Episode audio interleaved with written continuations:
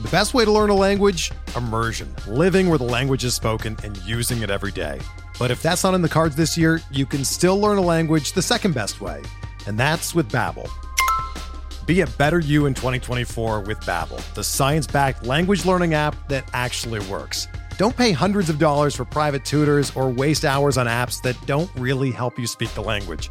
Babbel's quick 10-minute lessons are handcrafted by over 200 language experts and help you start speaking a new language in as little as 3 weeks. Babbel's designed by real people for real conversations, and their tips and tools are approachable, accessible, rooted in real-life situations and delivered with conversation-based teaching so you're ready to practice what you've learned in the real world. Here's a special limited time deal for our listeners. Right now, get up to 60% off your Babbel subscription at babbel.com slash bluewire. That's 60% off at babbel.com slash bluewire, spelled B-A-B-B-E-L dot com slash bluewire. Rules and restrictions apply. Before we get started with this episode of Bench with Bubba, I wanted to talk to you about rotoballer.com. Win big in 2022 with rotoballer.com's MLB and DFS Premium Pass, which includes 15 exclusive lineup tools, daily DFS cheat sheets, and our new Team Sync platform. Use Rotoballer's exclusive hitter projections, pitching planners, DFS value plays, research stations, lineup optimizer, and more to help you win big. For a limited time, get your MLB Premium Pass for an extra 10% off your with your discount code BUBBA, B U B B A. Just visit rotoballer.com, use promo code BUBBA, B U B B A for 10% off the Premium Pass for the MLB season, and get started to rotoballin' like a boss.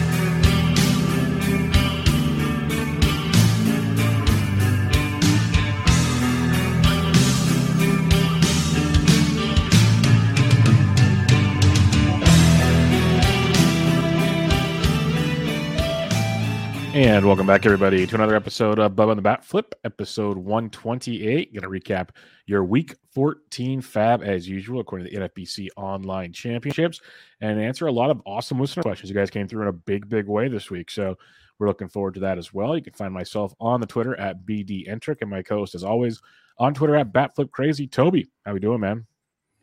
Doing all right. You know, I got my Phillies hat on for JT Realmuto, who's on a little bit of a little bit heater. of a heater right now, uh, yes, which yes. my teams could use. I chose not to wear my Red Sox hat, which I don't have, uh, with my Nick Pivetta, my 12 or 13 Nick Pivetta shares across my leagues. That's then has the Yankees on Sunday. So, yeah. oh well, you you win some, you lose some. That is true. This was supposed to be the start. He was supposed to pitch well, so I'm with you on that one because big big Nicky guy over here as well. And you know what's more, most surprising about your opening statement there is, out of all the hats you have, you don't have a Red Sox hat, and you're like a, a Red Sox. Like you went to so many Red Sox games when you lived back there, and you don't have a Red Sox hat. Yeah, it's funny. I actually do have a Red Sox hat, I have a Red Sox hat from from 2000 to like 2013 or something like that. It's very old. It no longer fits my head. Gotcha. Um, and it's kind of I don't know why I don't have an, uh, another one. It's kind of like hard to get another. You know, like I feel like I have so yeah, I have so many memories of that, and it reminds me of a certain time in my life. And I was a diehard Red Sox fan for many many years, and um, yeah, so it's hard to like. It feels so impersonal to get one that's just like a regular regular old hat my son, um, he was on the Red Sox this year in Little League, though. So, yeah, cool. So he's got one then. So he, he's, he's rocking one. one. So he can be the, the, the little G rolling around with the Red Sox hat. So we, we got that going for, sure. for us. Although although he's a he's an A's fan, and I was going to send out a tweet to Scott Jensen that was like, so my my son was on the A's three years ago, and now calls himself an A's fan because we've been to a couple games. How how do I get him out of this? How do I how do I tell him that this is a really bad idea filled with a lot of pain, a lot of suffering, and no hope. How do I Like, how save do him do from that? himself? Yeah. while, while we still have time, while he's still young and the brain can still be molded, how can we fix this? Oh, that's so good. That's so Tough good. lessons to learn early, you know. Yes, life lessons. Baseball will bring many life lessons. We've uh, we've established that in our own life, and he's about to find one out the hard way. So, uh, very very true. Good thing is you can be like dad and just get all the hats in the world and root for your fantasy teams. That's what uh, I think. That's what A's fans eventually start to do. That's just the way it goes. You're onto something there, Bubba. Yes, I'm not yes. gonna lie. You guys can have a, a I- clause of uh, his his and his hats. Yeah, there you go. I I've also got my standing desk. I'm on a, on a standing desk. I usually use a standing desk, so I'm feeling like I'm in the groove already for our show tonight. Yeah, the listener questions they they motivated Toby, and uh, I'll have to pick his brain later because I've been looking at standing desks potentially. So I, I'm, I'm I'm excited about that. So it'll be something else because I don't mind sitting down, but I can't sit down as much as I do. So it's uh yeah, standing desk, but people don't need to hear that whole podcast. We can t- take that oh one man, that that one will be on the subscriber only Yeah. channel. Exactly. That's a special you know, edition. paid only. Yep, got to get the special special goods for that. That and we'll finish it up with some s'mores talk. So that's how that one will work. But Oh, uh, for sure. All right, let's talk fab. As usual, for those keeping track at home, we use the NFBC online championships, 12 teamers, because it kind of formats to most people that play 10, 12 teamers. But we obviously, Toby plays a lot of 15s, so he'll give you his thoughts as well on the 15 team realm of things. But shouldn't take a rocket scientist to know who the highest and most added player in all of the OCs was. That was Vinny Pasquantino, was added in all 191 online championships, as high as 444 and the beautiful OCs as low as one. Some league got them for a dollar. I tweeted out, I think I got them for like 33 bucks in one OC just to keep them on his bid. The runner up was $2. So I could have been in one of those leagues where it was like next to nothing. But some leagues, they like, every other league I was in was at least like 150, 160, I think, or more. And that was kind of the standard. Uh, obviously, you have more for main events, but he's got three hits so far, one solo homer. It's the only RBI and run scored he's got. We know what he did in the minor league big big bat but it's just it's taking a little time to get going what are your thoughts on Vippy? like i said i just feel like keep him on his bids in and i got him in a handful of leagues but i wasn't like overly aggressive because either lack of fab or i'm just not that kind of person Yeah.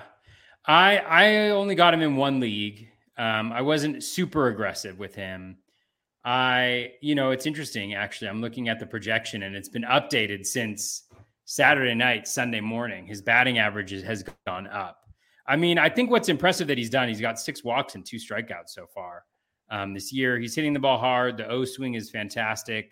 Contact rate is fantastic. He's already got two barrels, a max EV of 112.7. So he's kind of checking all the boxes. And I think that that's nice. He's hitting the middle of the lineup. The Royals lineup could be better, but you oftentimes won't find a better lineup that just gets a guy from AAA and sticks him in the leadoff spot. So I think there's a lot to like there. You know, obviously no speed. Um, and the batting average, I want to say, like has hasn't been like through the roof, right? In other places. So yeah, like 280. So like, you know, kind of tie 200s, but I mean, the skills are all there. When I look at the projections, like the Bat X has a 264 batting average, 10 home runs. It does have him for two steals. I don't know where those two steals. yeah i was surprised to see those two i'm like who, what, what's going on here is albert pujols eh, taking over his body or something It could be like maybe one. We'll give we'll give him one maybe if he's lucky. I mean, Jesus Aguilar did get a steal today, which on I the bright literally side watched. the the, the royals will run run wild so maybe they'll just let him run who knows They do. They do. Yeah. So I think like there's everything to like here. And I think a lot of people went went hard because we don't know when the next difference maker is going to come up. You know, we don't know when exactly that's going to happen. Um, and so yeah, like you got to kind of take your shots when you can. And with half the season left, he can do a lot of damage. He can help you out in a variety of different places, not not speed, but he can help you out in a variety of different places. So I can see why people were really aggressive. I wasn't that aggressive just because I like to have fab towards the end of the season. I like to have a lot of fab when those pitching matchups get a little bit gnarly in, in September. And I didn't feel like I needed to be aggressive enough. There was a couple places I put $90 bids in, I think. I might have gone like 112 in one spot where I really needed power, but um, not enough. Wasn't aggressive enough to get him. Um, and in, in my 12s, I put it for like, I think I had like a dollar, $57 bid or something like that. Yeah, we'll see how he does. Like the dude was a beast. The Italian breakfast, Italian beef, depends on what you want to call him, was awesome in the minors, and it, it makes you feel like they waited so long to bring him up. They traded Carlos Santana, so it's his job for the foreseeable future, unless he just completely tanks and something goes horribly wrong. So they're going to let him kind of get his ups and downs, just like they did MJ Melendez, who started out well, struggled. Now Melendez has three home runs already this week, so maybe he's starting to figure it out. A lot of young talent there in Kansas City. They still have Nick Pratto, who we haven't seen get called up yet. So they got a lot to look forward to there. So we'll see what uh, Vinny P, the Italian breakfast, can do. It's going to be fun to watch going forward. Another guy in the Vinny P ilk, Darick Hall, burst onto the scene last week. He had 20 home runs in the minor leagues and five stolen bases while hitting 269 for AAA Philadelphia. Got called up. He was added in 138 leagues, as high as 111, as low as a dollar. He had three hits on Tuesday night. Now hitting 304 on the season with three home runs uh, no walks yet. That's a little little bummer. But uh, getting the job done, he's hitting cleanup. He's basically walked right into the middle of that order, which is a big plus. And with Harper out, it looks like they're looking for uh, all to bring some thump to that lineup, and it looks like he might be there for a little while. I, I um, asked the prospect gurus, and I got an answer from James Anderson on Twitter. What should we expect from Darick Hall? Because I hadn't heard much about him, and uh, he basically said he's Dalbeckian esque, is what he called him. So take okay. that it's worth. But uh, what's your thoughts on Darick Hall? Yeah, um, I wasn't that aggressive on him, honestly. I mean, he kind of comes up, he hits three home runs. If he didn't hit three home runs, if he even if he even went like seven for seven, he was hitting a thousand and he didn't hit those three home runs. I don't think people would have been like nearly aggressive as aggressive as they were. The projections don't love him. I mean, the power is there for sure, but they don't believe in the batting average little known fact I picked up Darick Hall a year and a half ago in a 20 team dynasty league and I dropped him. Um, and I probably should have picked him back up because it's OBP2, but I didn't. So I'm bitter.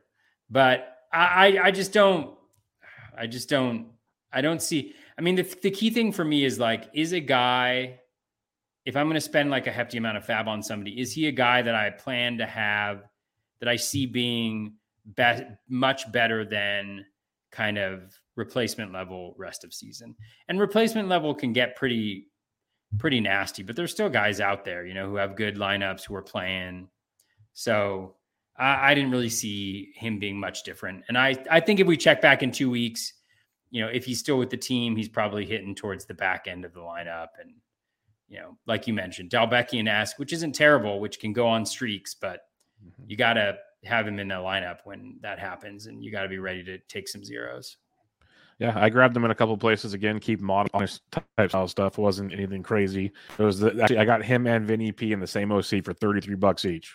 Both runner up bids of two dollars. I was just shocked because Hall was going for more than that everywhere. So um, it was just one of those leagues where guys either were asleep at the wheel or didn't care. I don't know, but uh, my often always a little help for the time being. We'll stream. We'll move on. See how it goes. But I'll take the Dalbeckian esque for now in that lineup because the Phillies lineup is booming right now in a big, big way. So I'll take I'll take my chances there. He's hitting right in front of JTR, which should uh, help get him some. Oh man, all those RBIs well. JTR is going to get. Big time, big time.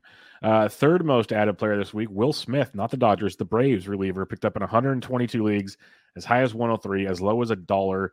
Um, three saves in his last three appearances. Has looked pretty darn good overall uh, over his last month or so um, with Kenley Jansen going on the IL with the irregular heartbeat. They're saying he's not going to be out for a while. We'll see. It's an irregular heartbeat. He's dealt with this before. Um, so we hope for the best for Kenley, of course, who has been awesome this year. But Will Smith, it looked like it'd be AJ Minter at first, but Smith's kind of walked in there and looked pretty good of late. It might not be his job 100% of the time, but he looks to kind of have the the lead on the situation. Um, so that's why people were aggressive on him. Did you grab Will Smith anywhere this week? I didn't. I had him up there in bids, but I wasn't super aggressive because of the news around about Jansen coming back. And obviously, it's an irregular heartbeat. You want to take that super seriously, but sounds like Kenley is is doing that. Um, and so you know, and and he'll be back. There's a little bit of question. You know, AJ Minter was so good. Um, like who is going to get? Is he is Smith going to get regular playing time? But it was enough, like where a week was worth like ten bucks or something like that. So I threw those bids out on him. When you look at the underlying numbers, you know, the thing that stands out is the whip. Like he's always had a pretty strong whip or or most of the time, you know. Um, but at least in recent memory. but the walk rate is is sky high. But I'm not sure. I'm not sure why necessarily. You know, the zone percentage is down a little bit. First pitch strike is right in line with where he is across his career. O swing is actually higher than it was last year. So there may be a little bit of bad luck there. He's not dominating in the zone the way that he usually does 88.4% in zone contact rate. K minus walk rate is only 11.2%. So there's something going on there, never not captured in the numbers. Don't know if he's just getting unlucky or what's going on. The home runs are an issue, but they always have been, you know, in four straight years of one, three, eight or higher um, home run per nine. But generally, he wasn't walking guys as frequently. So it's a little bit less of an issue. So, yeah, I mean, uh, he's fine. He's just, you know, a rental guy until Kenley's back, though, as far as I'm concerned. Yeah, my, my biggest question was like what you mentioned. The reports were pretty positive about Kenley not missing too much time, so I wasn't willing to break the bank on Will Smith. That was my biggest thing. Could come back to regret it. We'll see. But uh, that's that was my biggest concern. The Braves are winning a ton of games, so he's going to get chances for now. But uh, I was with you. I think Kenley will be back sooner than later, hopefully, and then Will Smith slides back into that uh, the uh, setup man, seventh, eighth inning guy that he was beforehand. So we'll have to wait and see on that one. Yusei Kikuchi was the fourth most added player in 97 leagues, as high as 38, as low as a dollar, coming off a couple good starts there against Tampa Bay and well, two innings versus Milwaukee. Okay against New York. That was all fine and dandy. Gets the Oakland Athletics in his first start of the week, which always is a juicy one. And he went two and third, two and a third innings, two hits, five walks, two hit batters, and allowed four runs. Four runs in two and a third innings. It was dreadful, Toby. Absolutely dreadful. And uh, people still have to stick around for one more start this week from Yusei Kikuchi, oh, man. which is dreadful. And I I fell into the trap in certain spots where I needed pitching badly, so I streamed him and uh, I paid the price in a mighty mighty way. So, uh, what's your thoughts on Yusei? I knew there was risk, but I thought you could at least take care of the A's. This was a uh, a big uh, oh no situation. Yeah, big big oh no. Um, you know, Yusei Kikuchi's whip since he got in the league. Everybody, people have been really into him. I've never I, I was into him mm, early last year. I was into him early last year, and then I kind of saw what ended up happening. He had a stretch there where he looked looked pretty good, but his whip over the course of the last four years 152, 130, 132, 152. Now, I know that people are going after those Ks, right?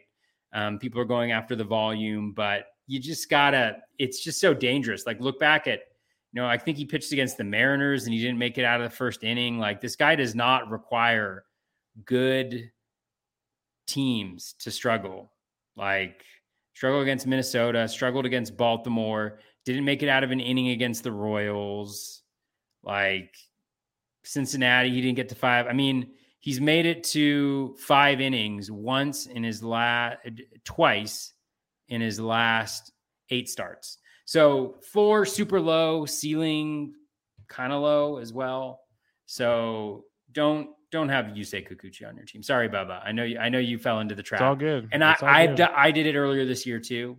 So I'm just as guilty, but don't do it, people. Just give up. Just give up it was leagues where I was not worried about my ratios because they're already bad enough. So I'm like, give me the innings, give me a win, do something. And he couldn't do any of that. So that was just like a complete, like maybe go get a Phantom IL stint and miss your next start. Let's just go that route. Mm-hmm. I'll, I'll take the hit, just call it good in that scenario. All right. Looking forward to this one. We talked about him last week. Dean Kremer picked up in 92 leagues as high as $75, as low as one. Uh, we were concerned about the strikeouts, maybe not going deep. He went seven innings against Seattle his last time out. Three straight starts, zero earned runs allowed. Well, he met the Texas Rangers on uh, Monday afternoon. Four and two thirds innings, five earned, four strikeouts. The Dean Kremer that Toby warned so many people about. How are you feeling now, Toby? Well, I mean, I don't feel that great because people, Dean Kremer really hurt some people, you know. But no, I, you know, he is what he is. And the thing is, I think the thing is, I mean, you you go with these starts sometimes, and the thing that you just have to acknowledge is that you are you're going with luck, like you're rolling the dice. I mean, it's kind of like, I mean, it, I mean, Nick Pivetta has been good in some stretches. He hasn't been that good in some stretches. the The skills aren't overwhelming, and I had him in like every single one of my lineups today. So uh, it's been an okay day. Um, but like, but sometimes you just got to acknowledge that you're going with luck. You're rolling the dice. And sometimes it's going to work, sometimes it's not. I was watching this game actually, and he was, I think he was clean through four innings or through like three and some odd innings. And then it was like hit after hit after hit after hit. It just didn't stop. And that's what happens to guys like these. When you don't miss bats, this is the danger. You know, um, it's the danger for every guy that doesn't have a particularly high strikeout rate. But when yours is so low, right? Like when it's 15%, 17%, it just makes it a real challenge unless you have shown a, a demonstrated history of of being able to do that before. So yeah, it's rough. I'm sorry for folks who who added Dean Kremer, especially in a 12 teamer. I mean, guys, there's better there's better out there. It doesn't matter what's happening. Yeah, it was a rough one. Um, I didn't get much Dean Kremer because I got Yusei Kikuchi, so it didn't it didn't matter either way. Or I got this next guy who got scratched yeah. on Tuesday, so this gets even Did more. get fun. scratched? Yeah, and I haven't oh, seen why. I haven't no, seen why. I haven't man. seen why yet, so it gets even worse. But Mitch White added in 80 leagues as high as 77, as low as a dollar, and he was supposed to have two pretty nice starts this week, and he was getting stretched out, and there was some optimism there, especially from guys like me who was a big fan, but uh, he got scratched. So I'm going to look up if that's come out at all yet, but I have not seen why. Um, we'll start for them Mm, Pepiot, yeah, no, Pepiot yeah. Pepiot got the start, but I have not seen why Mitch White got scratched. That's the one. No explanation. Could just be a way to ease up on starting rotation during the stretch of 20 games between days off. That's all we're seeing. So Wow. hopefully, hopefully he pitches sucks. tomorrow and you just don't get the two start. But yeah, it uh, it's a rough go for those that really wanted to make it happen this week. Yeah, what's so brutal about this is like is people were super smart, right? Like you, like people last week, they they ponied up for him, knowing decent start last week. I mean, the Padres are the Padres, but after that top half of the lineup, it's a little bit weak. Or actually, after like Manny Machado, it's pretty. I Weak. was like, yeah, like the Yeah, it's pretty Manny bad. Machado's one man wrecking crew sometimes, but um, and then the two great starts this week, and so every you set it up correctly, right? You did everything that you could to line it up, and then it just doesn't work out. I don't know what his two step might be look like next week. I'm but- pulling that up while you talk. I'm, I'm very curious now. Yeah, so it's a tough one. I mean, we talked about Mitch White last week, so I won't go in detail. There's there's not it's not overwhelming, but he's a Dodger pitcher with good matchups, and so you go with him. I'm sure he would have been fine today, but um, yeah, Yeah, definite you- bummer. because even Pe- Pepiot is pitching pretty well. But uh, if uh, the Dodgers only play five games next week, so his two step would he gets Saint, at St. Louis in his first start if things go as planned. His two step wouldn't be till the following week, so I don't even know what that would be just yet. Or isn't that the all? I don't know. Maybe the All Star break. So we might not get to get a two step for a while from Mitch White. That just stung in a big, big way. But uh, he, like I said last week, he's more of a long term play in my mind, playing on the Dodgers. So hopefully, hopefully that pays out because that's a stinger. But yeah, buy him a week early, didn't pay as much. So that's a good positive sign through it all. Yeah, Isaac Paredes still getting added everywhere for people that didn't believe added in 79 leagues as high as $200, as low as two. The low bid was more than Pasquantino's. That's always entertaining. But uh, Isaac, he continues to do it. Like I was waiting for the other shoe to drop. He had three more home runs last week. Um, not striking out still. Like the dude's producing, which is very, very intriguing. Uh, are you still uh, in around on uh, Isaac Paredes? I know. I think we were some of the people who were downing downing him a little bit. You, me more than you, Yeah. me more than you for sure. I added him in a few spots this past week just because he was still sitting there in 12. So I was like, okay, I'll take it on. Let's see what we got. Let's go. Like, I, I was bidding lower on him, and because I'm like, I'll get him and let everybody pay for Vinny. I'll get Paredes and see what happens, and we'll see. Totally. Yeah, I mean, I think it's the same thing. There's no there's no real different story. We don't have any new data. You know, he's got 13 home runs on 9 barrels. Um, you know, he's got maybe some batting average luck coming his way and then some um, home runs uh, going the opposite direction, but you know, you ride him while he's hot and he's playing every day and uh, Tampa has a decent schedule. I mean, they have the Red Sox to start off with, but nothing like super overwhelming. I think Pivetta is the best guy throwing. Um, uh, during this series, and then I think they have a, a decent matchup. Who do they have? Who do they have the second half of this? Tampa Half Bay, this they got a they got a big week. It's uh They got at Cincinnati. yeah At yeah. That's one reason I really liked him. Great American Small Park, big fan there. Yeah, and then next week they got Boston again, and again, you know, you're talking about a depleted Red Sox rotation, and then then you have Dean Kremer. I mean, later on in the week. I mean, let's be honest with you, like that's that's just going to be a bonanza uh, right there. And he's going up against Jeffrey Springs, which means like clear devastation. Which, by the way, I started Jeffrey Springs and Nick Pivetta in a few leagues just because I was like, you want to know something? I just want to give myself that double chance at a win. You know? And guess Yep. what? Goose egg. Didn't didn't didn't happen. Um, so yeah, with Paredes again, like we talked about him extensively last week. I think he's solid, but I think he's way more spectacular than he really um, should be. And I think one of the biases like that I've been thinking about a lot recently is like like I don't know how to dis- I don't know how to explain it, but it's like when you um it's like you remember things you remember things you remember things that exist more than the absence of those things if, Okay. i- if I that- get- I get what you're saying. Yeah. yeah because it's kind of like i think this happens a lot with us where we're like you know we have a guy like Paredes and he's in our lineup and he's crushing it and that's all that's immediately in our mind it's like he's crushing it he's crushing it he's crushing it and then you fast forward a month and he's the guy who goes who hits 150 hmm but because he isn't he's like it's the absence of him doing things as opposed to like feeling that like we still have in our minds that he he did this thing Crushing. or he's done this thing yeah, i mean i'm doing a bad job of it. it's almost like positivity bias or something, or because it's not recency bias, but It's- it's more like a self-satisfying bias of some sort. Our, our buddy friend of the pod rob DiPietro will know for sure Exactly what it is. the yes. bias because he's 100%. uh he knows all the biases and he's talked about them on his show which is fantastic i recommend it i recommend um but yeah it's just um i just think that yeah those those are the guys like like think about it's kind of like what we talked about with um a lot of hitters that started out hot we still have that image in their in our minds that they're like really good still and then you look at their numbers and you're like oh actually like man Yeah, they're he not- done not that anything in the last two months yeah he he is kind of who we thought he was right Yeah. and so again, um, I think Paredes is fine. He's a great pickup in Well, you know, a, right a now. fun We'll a fun player in that vein that's going to come up here probably the next week or two of do I drop him, sit him, what do I do? Is going to be Jon Berti because he's already starting to lose playing time with Joey Wendle back. He hasn't played in two straight games, and when Jazz Chisholm comes back, and if Birdie still, you know, is back to like his platoon role, now do you keep him? Like 15s, you're probably still keeping him, yes. But those 12 team leagues where you got like the 18 steals or whatever you got from him, is it's like I remember how awesome those days were. Those were great days but he's just sitting there now playing like three days a week. Is this worth my time? That's where it gets fun. Yeah, for sure. I think he's injured. I think he's. I think he was like he had a bad week last. He, he stole four bases last week, but he hit like a buck eighty nine. Like he's he struggled last week for sure. Uh, Yeah. So it'll be interesting to see where that one takes off.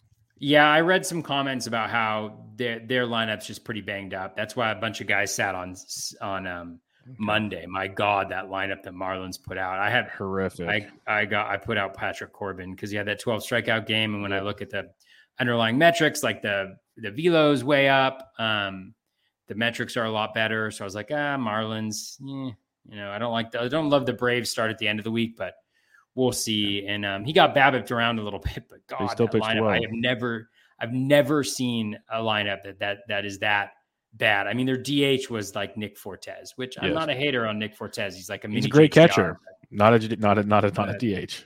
Not. Yeah, that Yeah. he is not. I'm with you though. I felt really good about all my DC shares of Patrick Corbin this week. I'm like, yes, I get to use you again. Thank you, thank you. But uh, we'll see how Brave start goes. You said. Uh, next up, this is another fun one. I put some bids in on this gentleman Oh, this week. yeah. It did not make me feel warm and fuzzy, but saves or saves. Hunter Strickland picked up in 71 leagues as high as $89, as low as one. Um, on Sunday, he might have lowered his price a little bit because he blew the save, but got the W against the Braves. Two saves prior to that um, and he was he had about five straight shutdown uh, appearances prior to that. So the Reds have been going with Hunter Strickland, former Giant, former ment, or he's still a mental case probably because like just watching him, he loses it real quick out there. But um, right now, for now, we've said this probably a half a dozen times already this season. He is the current Reds closer, so uh, he was on the docket for me for now, subject to change. What's your thoughts on Hunter Strickland? Yeah, I actually got him in a super this Nice. weekend. And guess who got the win today for the Reds? Did he get it? I Hunter. Strickland. Heck yeah, Hunter here we go. Strickland. Let's roll. Clean inning in the ninth, and then the Reds win by the way. Lodolo. Lodolo and Scherzer, they both. Lodolo. I got Lodolo 12 to 11 in a league. in, a, in I- an I OC at- where I need ratio help. So I was adding Lodolo the last couple of weeks, and I was like, he's Yeah. coming back. He's coming back. Let's start adding him, and it was beautiful. for sure. Um, so Hunter Strickland. Yeah, you know, with these guys, you just always got to keep a temperature check on like what they're doing. And I, I dug in on Hunter Strickland. There's some things I like, there's some things I don't like. The thing I don't like, you know, the in zone contact rate is not great. He's not dominating in the zone, never really has historically, but doing worse that of that this season 87.7 in zone contact over his last 15 games. I'm not looking at the full season. I'm just kind of trying to look at what he's doing recently, any Like, pitch mix what changes, got him like this that. role, basically? What did he do? Exactly. But then, you know, his O swing is higher than it's been, you know, over his three year average. It's one of the highest it's been in the last couple years, uh, 32.1%. So that's not bad. Don't mind that. His K rate's at 25%. So better than league average, not like your dominant closer K rate, but pretty good. And then his walk rate is way down at 6.7%. So something he's doing has really helped him uh, do that.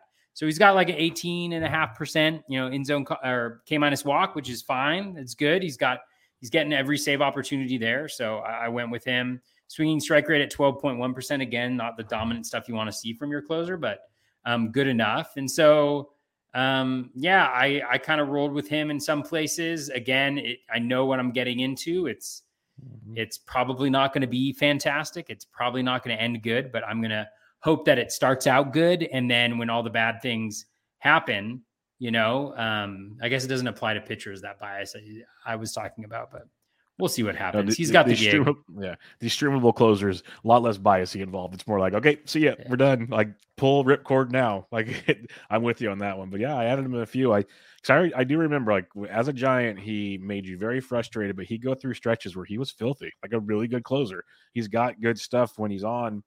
The question is, how often will he be on? Good thing Bryce Harper's not around, so he has not to deal with that. But um, it will be interesting. I- I'm with you on that. And the Reds are like not a great ball club, but they're productive enough to get him chances as we've seen of late. So it could be a really good spot there for Hunter Strickland for the time being. Uh, Johnny Villar is back, folks. Added in 66 Oh, leagues, back. as high as $57, as low as $1. Villar is cl- near and dear to my heart and Mr. Bloom's heart. Like we talk about him, I think, every week. And um, the Angels did what the Angels do. They went and got a super utility player because that's what they love to do. And since joining the Angels, this was his first game. He went 0 for 4, but uh, there sounds like they had him off playing third base on Sunday, and then he went 0 for 4 again tonight. So looks like they're going to give him some fair run out there because they went and sent uh, Tyler Wade back to AAA. So, what's your thoughts on Jonathan Villar, who might get regular playing time again? And with regular playing time, he will run and run and run. Oh, I love Jonathan Villar. I Mm-hmm. love it. Love it so much. Um, he's such an Angels pickup too, and batting him lead off, like Yep. You Oh, would it's think you would think um, they never changed managers. Yeah. I bid I bid high on him in all my 15 teamers because I need steals. I have a main event that that was doing pretty well before today. Um, today's Nick Pivetta start. But um uh yeah, heading in today, I think it was 29th overall or something like that. And I need speed. I need speed. So a couple weeks ago was Josh Smith. This week it was Villar, 77 bucks, backup of 17. Whew. Oh man. But I wanted him. I wanted him. I wanted him. So I did it. I got him in barf as well, where I need speed pretty badly. I think I went like 57 there and I got him pretty, pretty easily. Um, yeah, I mean, he's leading off. You know, if you need steals, I mean, the thing about Villar is like people focus on the steals, but part of the game with him too is there's a little bit of pop there. Yep. He's a 15, 20 guy over the cour- course of a full season. So if he gets me five and 10, like the rest of the season, like I'm totally comfortable with that. I'm totally fine with that. And he could be as a major difference maker. If he Well, goes top- on a Villar style order. run. Top of that order with Trout and Ohtani and Walsh and Ward, like he's going to score a ton of runs potentially. Yeah, potentially. He could.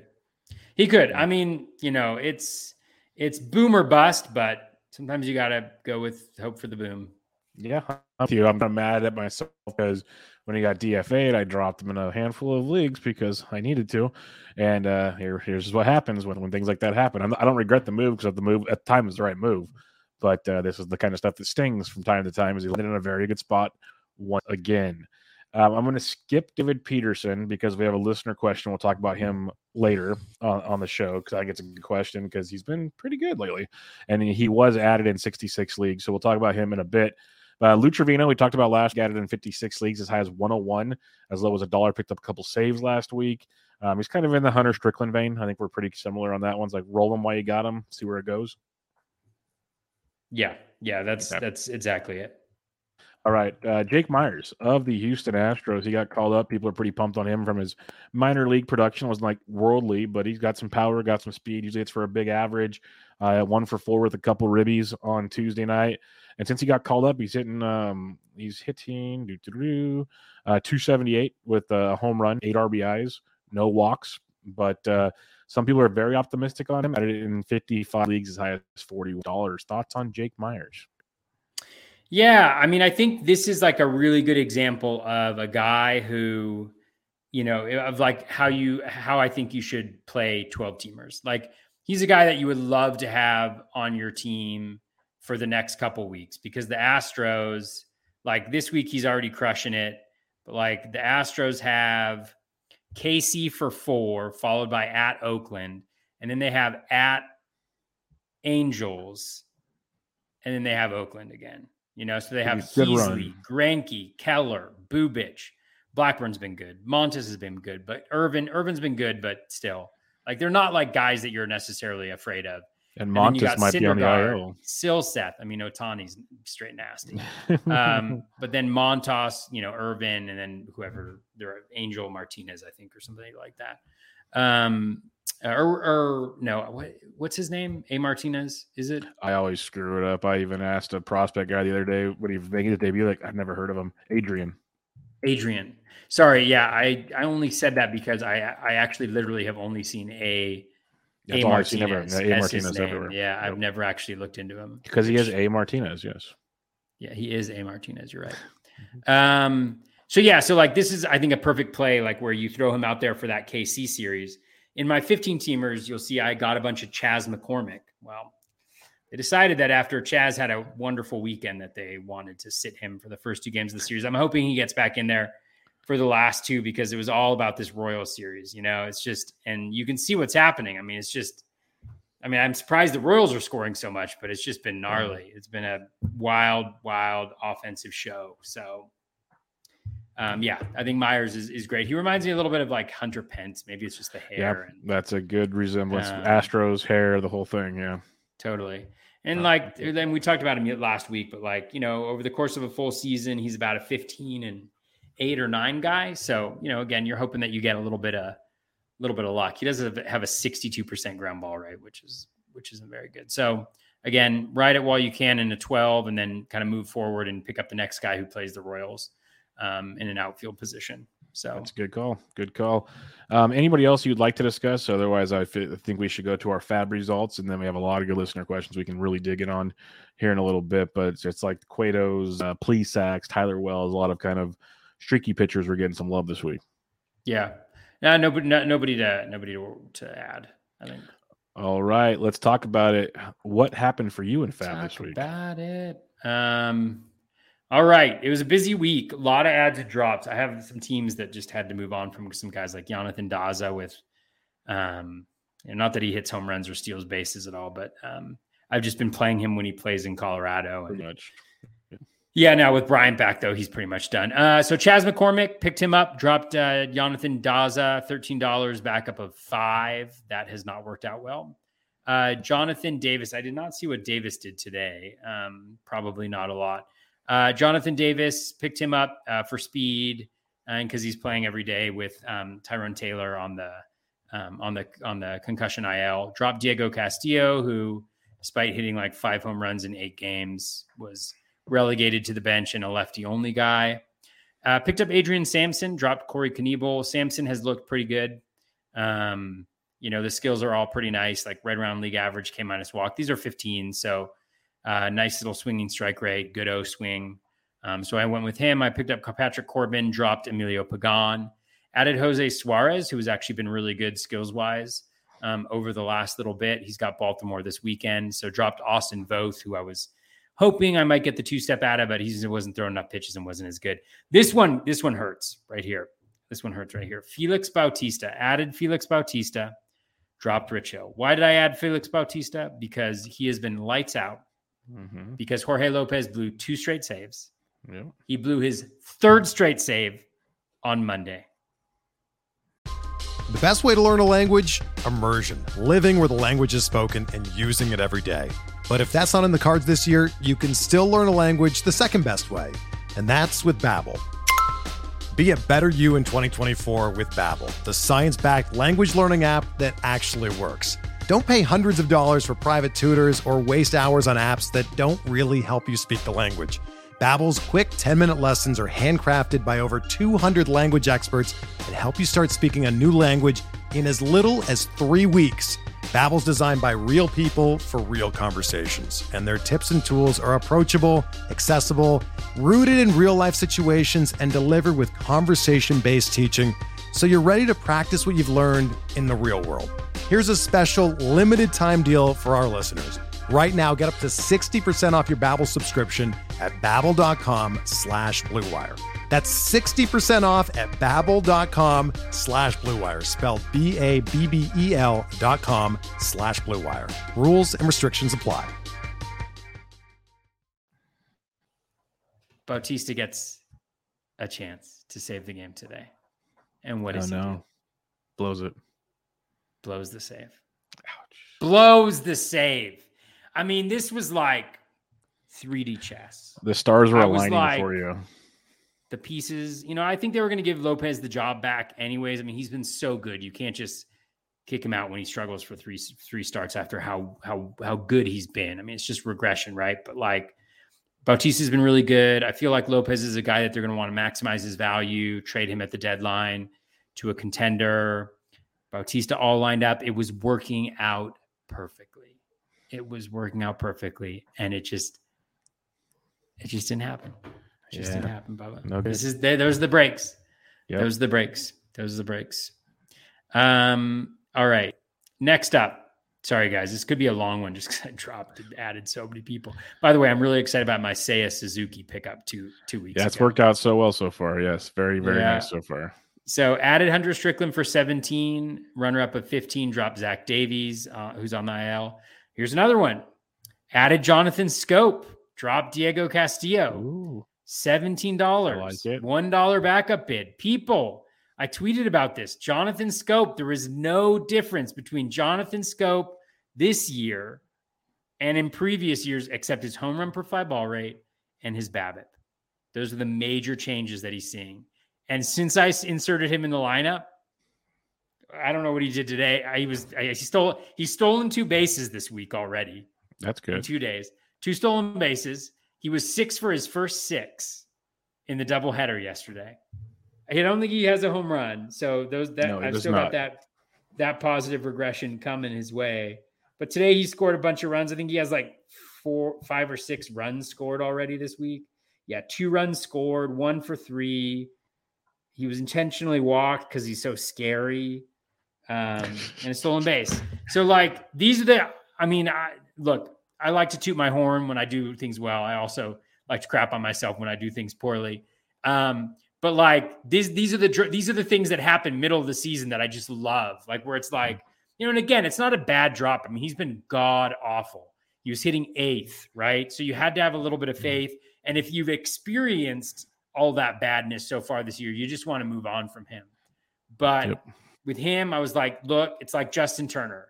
It's like I don't see huge differences between these guys this year and next year, and you just got to hope that that plays out. And that's part of the game. And it's easier in 15 teamers than 12 teamers in a lot of ways because there's not much better on the waiver wire to begin with. So, anyways, there I've tooted my horn enough. Nobody else want nobody wants to hear it. But I did pick up Seiya Suzuki in this league last week. So nice. I'm feeling good about that. All right. Jonathan Villar added him for 77, runner up of 17. Oh, man.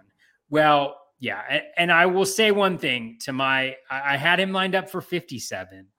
And this is something that happens, and I'm gonna be transparent here. You know, the Tout Wars bids comes out, and I see yeah. somebody in my league has bid almost 70 bucks for him. So I'm like, Gotta bump it up. Gotta bump it up. Um, so, anyways, so I did that. And I was punished for doing that, which is good because I shouldn't, you know. Yeah. Tout Wars bidding's way different. I know. Um, Diego Castillo um, dropped him again. I added Brusdar Bruce Star Gratterall. Dropped Emilio Pagan. What's happening? Lining up for Brusdar to get the save yesterday. Let's throw him out in the eighth inning and have somebody else screw up. Um, so that sucked. I thought I had was brilliant again. The story of uh, uh, un- misunderstood genius. Uh, Felix Bautista added him in my main where I need saves. I need saves. I need steals. And ah, couldn't come together. In my other league, I added, uh, this is another main, added Harold Ramirez, 17, backup of three. Uh, Zach Davies dropped him. Harold Ramirez has been very good this year. yes, very Um, and he's playing every day um, right now. Uh, picked up Gavin Sheets, uh, dropped Rich Hill. Uh, Sheets has been playing against righties. They have four righties to start off this week. Uh, so I went with that. Um, that's it for that league. In my OC, I did a lot of things. I added Nick Lodolo, dropped Oscar Gonzalez, $12 bid, $11 backup.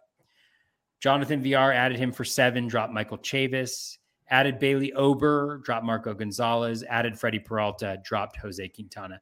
The Quintana one's brutal because I have him in a main too, and I didn't start him this week because he had that Yankee start to begin with. I was just like, ah, this could go gnarly, and he just he he shoved.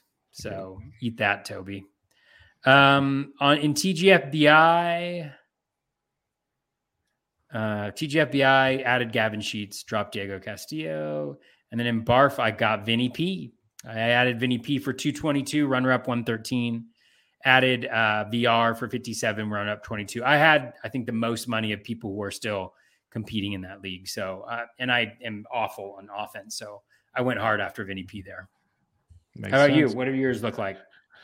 Uh, one OC, I added Lou Trivino, dropped Tylor Megill with Stings, twelve dollars, runner up eight. Added Carson Kelly, dropped Elias Diaz, six to zero. Added Hunter. Is McGill coming back or He they moved him to the sixty day. oh So, 60 day? Yeah. He he's gone on all my teams now. It, it stinks. It really hurts. He's so good. Um, Hunter Dozier added Hunter Dozier, dropped Orlando Arcia, three dollars, three dollar runner up. Um, and then one player added in a lot of places where he basically fell to me. I'm taking a chance due to the multi-position eligibility and the production of late with one Cavan Biggio. I got him for two dollars, no runner up bid, and I dropped Nelson Cruz. I'm giving up on Nelson Cruz, so I may regret that. But I didn't like anything I was seeing. Maybe I'm foolish, but we shall see. Uh, and he got scratched. Is he has he been bad? Horrible, horrible, like really bad. Really? And he just got scratched the other night, so he might be hurt now too. Who knows? Um, and another OC, I Zach- Biggio, that that feels like a personal attack. Well, trust me, I've been Biggio. I've been anti Gavin quite a bit too. But in my next OC, I added Zach Plesac, dropped Anthony DeSclafani, nine dollars, no runner up. Adding Cavan Biggio, dropped Tylor Megill, six dollars, no runner up. Um, other my third OC, do, do, do, added Vinny P for twenty three dollars, runner up of two. Added Darick Hall, twenty three dollars, runner up of two. I dropped Eddie O and Avisail Garcia. Dropping Eddie O might sting, but I was I don't like the playing time there. And then I added Kyle Hendricks for four dollars with no runner up bid. Dropped Anthony DeSclafani. I don't even think I started Hendricks this week, even with the two step, but I added them just for to have somebody. Why did he only go three innings today? Do you know? I didn't see. No, I'm curious as well. Um, because yeah, I'm, I'm hoping he didn't get hurt. Uh, in my fourth OC, I added Darick Hall, dropped Orlando Arcia, 46 to 21. Um, and I added Will Smith, the closer for the Braves, dropped Jose Berrios, four dollars with a runner up of four dollars. So that one felt pretty Wow. good to get that one so cheap. Um, to, to do another 12 teamer, added Isaac Paredes for 44, runner up at 22, dropped Oscar Gonzalez, added Vinny P for 43, no runner up bid. wow. Uh, Tyrone Taylor got dropped. Uh, one of my OCQs, I added Hunter Strickland for seven, no runner up, dropped Alex Faedo. My other OCQ, which I'm leading, added Vinny P, dropped Eduardo Escobar, $23, no runner up bid. Um, added Lou Trivino, dropped Jordan Hicks, $13 to two. And then the ones everyone cares about, Barf. I added Darick Hall for 46, runner up at 22, dropped Ezekiel Duran and dun dun dun because you outbid me on Vinny P. And then TGFBI, I added Darick Hall for 56, runner up of 17. Added Yusei Kikuchi for 12, runner up of two. I dropped Erod. I dropped Erod everywhere, and that stings, but there's no story at all on what's going on there. There's nothing. It's just a dead spot, and I need it badly. And that I I dropped them in a lot of 12s already. That was our last 15 share because it's pitching so bad in 15. It's like I'm going to hold them. I had to drop them. I didn't have a choice anymore. So it really, really stung because I I like Erod, but he was a mess, and now he's been out. Who knows how long it's going to ramp him up? There's so many question marks there that I'm just going to eat, eat that one and move on. Hey, Bubba, can we talk about something really quickly? Sure. Well, actually, two things now that I'm thinking about. The first one is Hansel Robles got designated for assignment, Ooh, which is so sad. which means Um, someone will pick him up. feels- If he'll, he'll be getting saves in no time. He'll be he'll be like an Anaheim or something. Don't worry about it. Oh man. Um, and then the second thing I wanted to talk to is I took a look at the first pitch Arizona DC standings. Oh, uh, really? Are, are they good? Holy crap, Bubba! Of course, there's no money on the line. Of course. Uh, Bubba's got a team with 129 points in that league, in that DC. 129 points. He's up. He's 24 points up on the field. Uh, he's beating me by, I think he might be, have double my score. He's up. He's beating I me by 42, 41 and a half points. Yeah, so I just want to give a shout out to you for that because that's a dominant team, and that's what sucks is if that's if you have that in a DC, it's like an overall contender right there. But Yep, and it won't matter. And that was the one where I remember like I left that draft because we did the first half there and the second half online or something like that. And uh, I was like, I have no saves. I have no saves. It's gonna suck. I don't know how I'm gonna piece it together, but it's working out. It's working out just fine. Yeah. yeah. So Yeah. so far so You're good. I'm gonna get a free baseball HQ subscription. Can't wait. Uh, which I already have anyways. Um, all right, listener questions. Our buddy Yancey Eaton showed up in the chat, which started a whole thread of fun. But we're just gonna get to his question. Hey cuties, he must be talking about you. Um, what do your hearts tell you about Brandon Shane Drury replicating what he's done in the first half for the rest of the year? Is it a foregone conclusion he gets traded and the home park changes zaps his value? Where do you think he most likely ends up? So, what are your Hmm. thoughts on Mr. Brandon Shane Drury? Yeah, it's an interesting question. I mean, it's hard to it's hard to it's hard to think about like you know where he's going to end up. Um, just looking at just looking at like will he be able to replicate? I mean, the BABIP seems totally reasonable. You know, two ninety three, two ninety four career, so that's nice. You know, his batted ball profile is slightly different, but like it's more you know fewer ground balls, so helping out the power a little bit. Hard hit rate is up the contact rate is way up, you know, highest he's ever had in his career. So some positive changes, and we're pretty far into the season now. So, you know, you like to think at least some of that is sticking. So I like that. He's got 23 barrels, 11.6%, 112.4 max EV. You know, the question about like whether he's going to be traded somewhere, it's a good question. I mean, if you're the Reds, right, you're you're definitely thinking about that and you want to do that. But I just wonder, I mean, with his versatility, you know, uh, he's played third base. He's played second base. You know, um, he's played first. He's played shortstop. Yeah. he actually he actually has not played the outfield this year. Oh, he has in the past. I thought he did this year too. Wow. Yeah, he he has in the past, but not this year. The only thing that I think about is, you know, is he a guy that they like? You know, Moustakas is done. I mean, let's be Yeah. honest with you, he's been done for a little while. So, do they are they going to be are they going to be able to get enough for Drury from a contender? Is there a contender that needs his bat off the bench and he's going to get them enough? Where I mean, he seems like the type of guy who he's going into free agency this year. It might make sense for him to stay with the Reds, you know, um, you know, on on maybe a short term deal, you know, to continue to show that this is the guy he is and this is what he can do. I mean, that's kind of me hoping because I also have Drury, um, but you know, I think it. I think what he's doing is legit. Um, yeah, I think what he's doing is legit. What does he have? He's got 17 home runs on 23 barrels, so maybe that's slightly high, but he's in. He's yeah, in the uh, ballpark that helps in him. ballpark. Yeah, so I mean, I think I think everything he's doing looks legit. Uh, whether he'll get traded, I don't know, but I, I'm really enjoying having him on my team. That three run homer that he hit yesterday, I think was was fantastic because I was having a rough day and you know in a shorter slate, you know, and you, you get a three run homer and you're like, Little oh, pick up. everything's fine. Everything's fine. Yeah. Yeah, um, just looking at teams that might be able to use him anywhere in the infield, basically, you could potentially make an argument for the Blue Jays. That's one. If the White Sox start to contend again, they could definitely use him because third base is a mess for them. Um, the um, the Astros could always use more depth. But in the National League, if Ozzie Albies injury is really bad, you can see the Braves going for him for second base. That could be one that they could slide into. And then one team you can never count out is the Dodgers. That's mm-hmm. always one that could make a move. But I hope he stays in Great American Small Park. But the reason I mentioned those teams, I think all those ballparks are at least semi decent for the bat. So I wouldn't be too worried about Mr. Drury because none of them are going to be as good as Great American Small Parks. That is the best ballpark to hit in this year, even more than Coors Field. So they're all going to take a hit no matter where he goes. That's just the bottom line. So is what it is there. All right, let's talk about the next one here. If my phone will, there it goes. Mike Carter, the doctor in the house.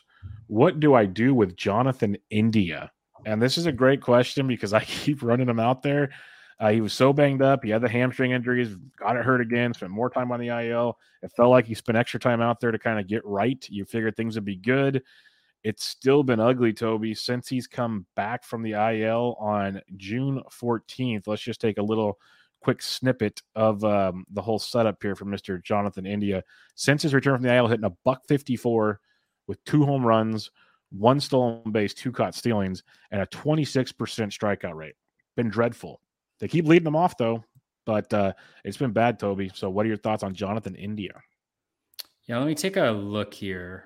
I'm going to take a look at what I'm seeing in the rolling, the rolling graphs, graphs, out, folks. Here we go. Yeah, okay. How many game, How many games does he have in that during that period of time? I got it right here: two, five, eight, 10, 13, 17.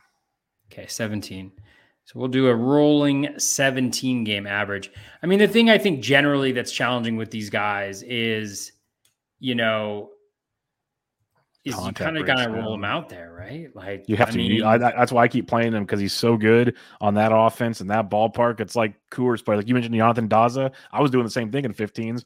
You give me a week in that ballpark, you're playing. I don't care who you are. Jonathan India leading off for the Reds in that ballpark, you're playing. That's just the bottom line. As bad as it sucks, it's like, yeah, you're running out there, boy. Yeah, it's like it's kind of like telltale signs of of him still struggling with the injury. Um, contact rate is way down. Again, not awful, but you know, seventy two percent overall contact, pretty pretty bad, yeah. And then um, eighty percent Z contact. The ground ball is way up, you know, so ground ball shooting up because um, he's injured. Hard hit rates down. You know, O swings right around league average. Um, great OBP guy. He's just he's walking like four percent, five percent since he came back. He's not even walking. Yeah, I mean, I think what you got to do with somebody like India is if you have the luxury of playing somebody over him, I think that that's fine. But the the problem is how do you how do you time when he gets healthy again? You know, like is he going to be injured the rest of the season potentially? Right, like maybe that hamstring just never gets better. Um, but I think more likely than not, it's kind of like spring training. You know, the Reds are out of it, so they're going to manage that injury well. But you know, we had a shortened spring training. He got injured right off the gate. So he's really in spring training mode. And so the question is just when when he gets a feel again. And when he gets a feel, like we saw what he did second half last year, it can be an incredibly valuable thing for him to do. So that is all to say, like, yeah, I think I think he um I think you hold on to him in 15s and in 12s. You have him on your bench if you can you try to you know kind of see when maybe you, you it looks like he's getting it feel for it, but more often than not, you just haven't been there. I haven't in my lineups. You know, I'm just trotting him out there. And I tried him out, out there too. You, he's one of those guys that I'll be stubborn with, and maybe I'll sink with the ship, but I'm not dropping Jonathan India. There's too much to like there. Like you said, replacement value wise, what are you going to find out there that's going to make it work? Maybe you'll find gold, but it's like as much as you, we even like Jonathan Villar, I'd still play Jonathan India. So it's just it, it's it's a tough deal all around for sure know what you uh, made me think of though, Bubba? Yes. Is Dido. Dido. I will go down with the ship. I won't, I won't. Or is it I won't go down with the ship? Uh, no, I will go down with this ship. I was yeah. wondering where you're going. I will. Uh, something, something, something, something, and surrender. It's it's music. What fly white flag above my something. I don't know. I mean, this is why people listen to the podcast. Yep. Mostly to hear me sing. That's at least going into the podcast. That's generally what I think about. It was it's a major point on the ratings and reviews. That's for sure. Um, little For those book of you, calm actually, that's a has- good point. For those of you who enjoyed that singing performance, please go to iTunes and give both Bubba and my podcast, both of them, a five star rating and review. That's the only way you're getting a Dido shout out and singing uh, ever again. If, and if you want me to sing, you have to give rating reviews. Otherwise, I don't sing for free. Um, Little Book of Calm, our buddy has two questions for us. First, when making add or drop decisions every Sunday, do you weigh rest of season projections, weekly projections, schedule more for hitters? Um, I'll give you the floor in a second because you you're a way deeper fabber than I am, but uh, I kind of bring my DFS into it, like I've talked about. I look at recent performances, I look at matchups going forward. We talk about that a lot. Uh, you know, ballpark, seven game series weeks, two weeks from now they have eight games, stuff like that. So I, I like the matchups quite a bit. But I look on guys like, uh, especially in 12ers where I'm mixing, like I'm dropping and adding, dropping and adding. I just want the hot bat and I'm rolling. Um, to me, at this point in the year, outside of maybe a Vinny P or someone, you're not finding a lot of long term guys. You have to expect you're adding these guys and you're probably going to be dropping them within two to four weeks. That's just the way it's going to go. Uh, so for me, give me the hot bat, give me the great matchups. That's where I look. But uh, I know Toby looked at a lot more stuff. I know he's going to have the Razzball and all that goody out there. So what do you look at when you do your fab for hitters, Toby? Yeah, I mean, I think it's always a balance of all those things. Like if a guy is good, is way better than than replacement level rest of season, then I think you keep him. You know, yeah. like there's guys like like I think a way to think about it is you have kind of your core guys that are in your lineup, you know, 95% of the time. Like they're they're pretty much always in there, maybe not on, you know, tough two game weeks or something like that, but they're generally in your lineup and those aren't guys that you that you drop. Um, but I think it's nice. In some instances, you don't have the luxury, but it's, sometimes it's nice to have the freedom of having a few spots that are just cyclical. So maybe it's like one outfield spot and your util spot, or maybe it's an MI or a CI spot. But just like trying to identify schedule, and there's like you just got to think about it like intuitively as like layers. There's like the first four games of next week. Do they have good four four games next week? Do you have is the weekend series good? and then think about who like in your lineup is going to be in in each situation and then like is does this guy have a good two weeks coming up am i going to use this guy for you know these next two weeks and so and then like that that kind of informs like your fab bidding a little bit like how much you go for them or when you go for them but there's generally like just a lot of guys that where the matchup is going to determine whether they're good or not the four games or the five games in monday through thursday is going to determine whether they're usable or not. And those are the guys that I kind of rotate through um, hitter wise. And I think it's something that you have to learn because I think, I mean, and, I, and I'm by no means perfect on this at all, but like it can, it's hard to drop guys. It's hard to drop guys, especially ones that have performed well. You know, you're like, I don't want to drop this guy, like, you know, because he's been good, but you got to think in like a, in a long, in a long season, generally over the long course like the projections are going to win. And sometimes you're they're absolutely wrong but a lot of times that's playing time or some new skill growth or something like that. And so just like you know the timing of it is difficult but you got to be willing to move on from those guys that aren't rest of the season guys. And you can use tools like Razzball you know where they can give you that you know that information and look at the week to week look at the stuff because that's something that you'll notice is like man the matchups are everything. Like for 80% of the player pool the matchups are really determining who's gonna who's who's got a really good week and who doesn't. Yeah no doubt about it. So it's uh there's a lot of things as toby said that uh, goes into your formula but the one thing i will say is sometimes just don't overthink it because you'll you'll spend so much time digging in on it you're just to get frustrated. So kind of do what works for you and uh, figure out what that is and rock and roll from there. Um, his second question Do you buy Gallo as a top 100 overall player, five by five with OBP in the second half?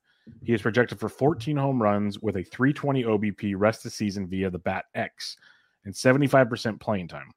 Razzball Player Rater projects him to as a player 83 overall in OBP within $1 of Taylor Ward. To date this season, he has been batter 217. So he's been 217 on the season. He's projected to be 83rd in the second half in an OBP format. And the Bat X has him with 14 homers and 320 OBP in the second half. What thoughts on Joey Gallo? Because I he's so lost to me. Like given OBP, he's a better player. Even this year, it's been bad in OBP. Like he's just bad right now. So, what's your thoughts on him? Like I, I just want nothing to do with Joey Gallo, but I guess if you can get him on the cheap, there's a conversation in OBP format. Yeah. Um, it's a tough one. Gallo's bad. He's been really, really bad. Yeah, I mean, I, I buy it. I buy it. Um, look, his K rate is close to 40% right now. The playing time will be key to monitor, but the contact rate is actually better than his career average, you know. The the the O swing is worse than his career average, which is interesting, you know. Makes me think that he's pressing a little bit, but his ground ball rate's actually lower. Like his fly ball rate is is is hot is well, his line drive rate is up. Um, his home run per fly ball is 10% lower than his career average. His barrel rate, you know, is 19%, which is right in line with his career average. He's got 20 barrels and he's got nine home runs. He's got 249 barrels in his career and he's got 167 barrels. So my math ain't great, but I think he's doing, you know, he's underperforming on his home runs um, for sure. Um, so I guess the major question is like whether you know he's pressing and he's chasing on pitches outside the zone as a result of that. But I I, I can buy him, you know, turning it around a little bit. Like yeah, like you mentioned, you know, if he gets a 320 OBP and he hits for power and he could go on a, a pretty good run there. Yeah, I, I, don't mind having him in OBP. It's not not a problem.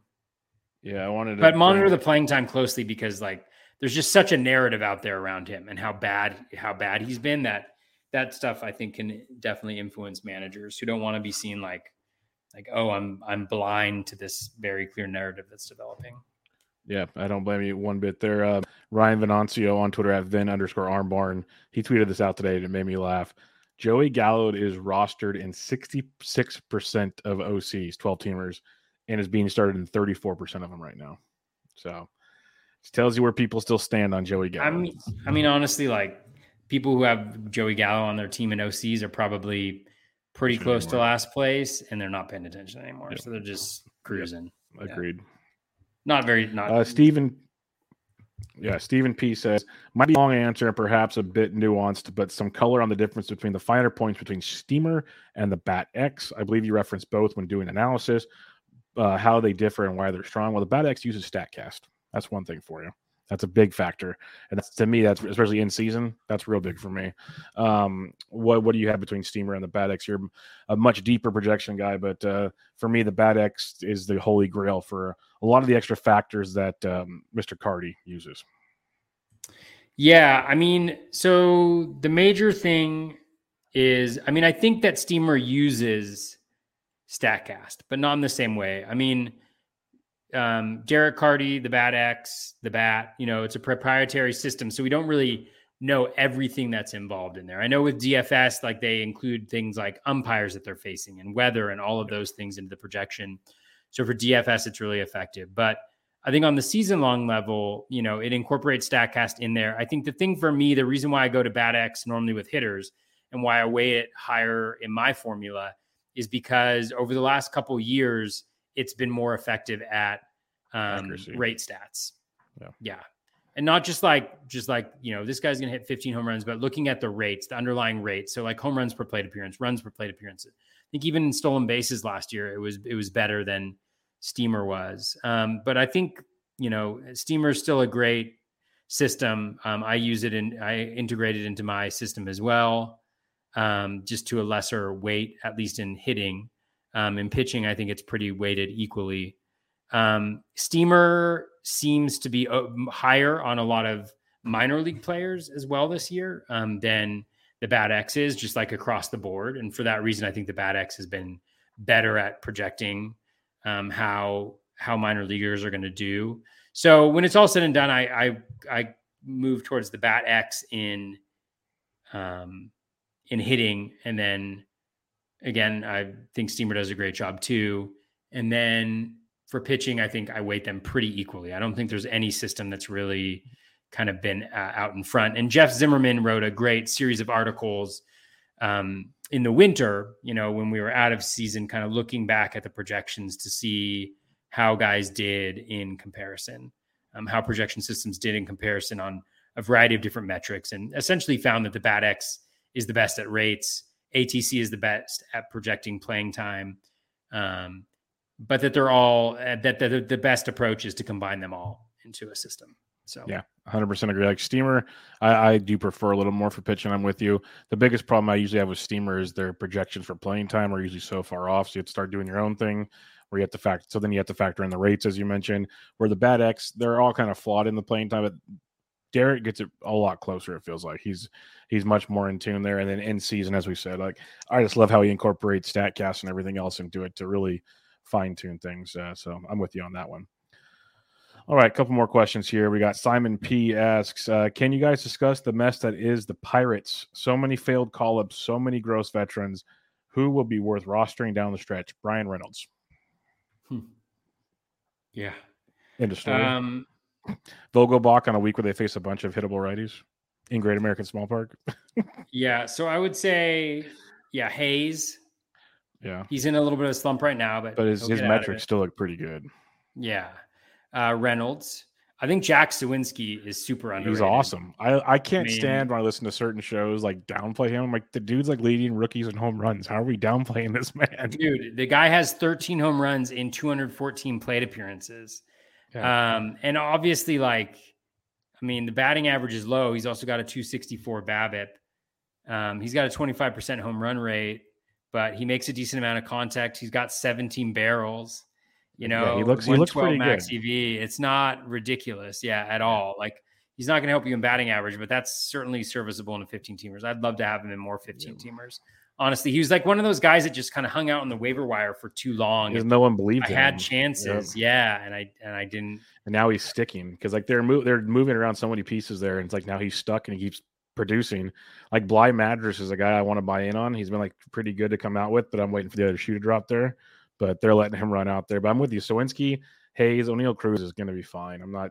He's striking out a ton. It's a little scary, but his overall skills I think are fine. But uh, Reynolds and Hayes would be the top two. I like I like your Suwinski call as well. He's he's pretty darn solid.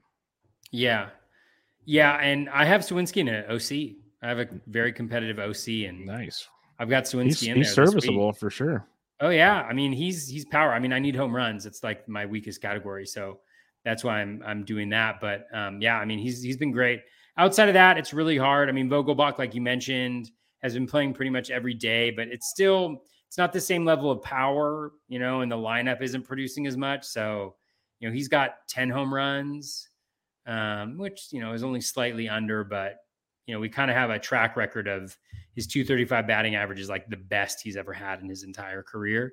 So Suwinski has a little bit more hope, I think, than than Vogelbach does. Um, yeah, and I think outside of that, I think it's tough. I mean, Oneil Cruz obviously will. I have not been paying attention to him because I don't have him anywhere, but striking out a ton. 204. Striking yeah. out a ton.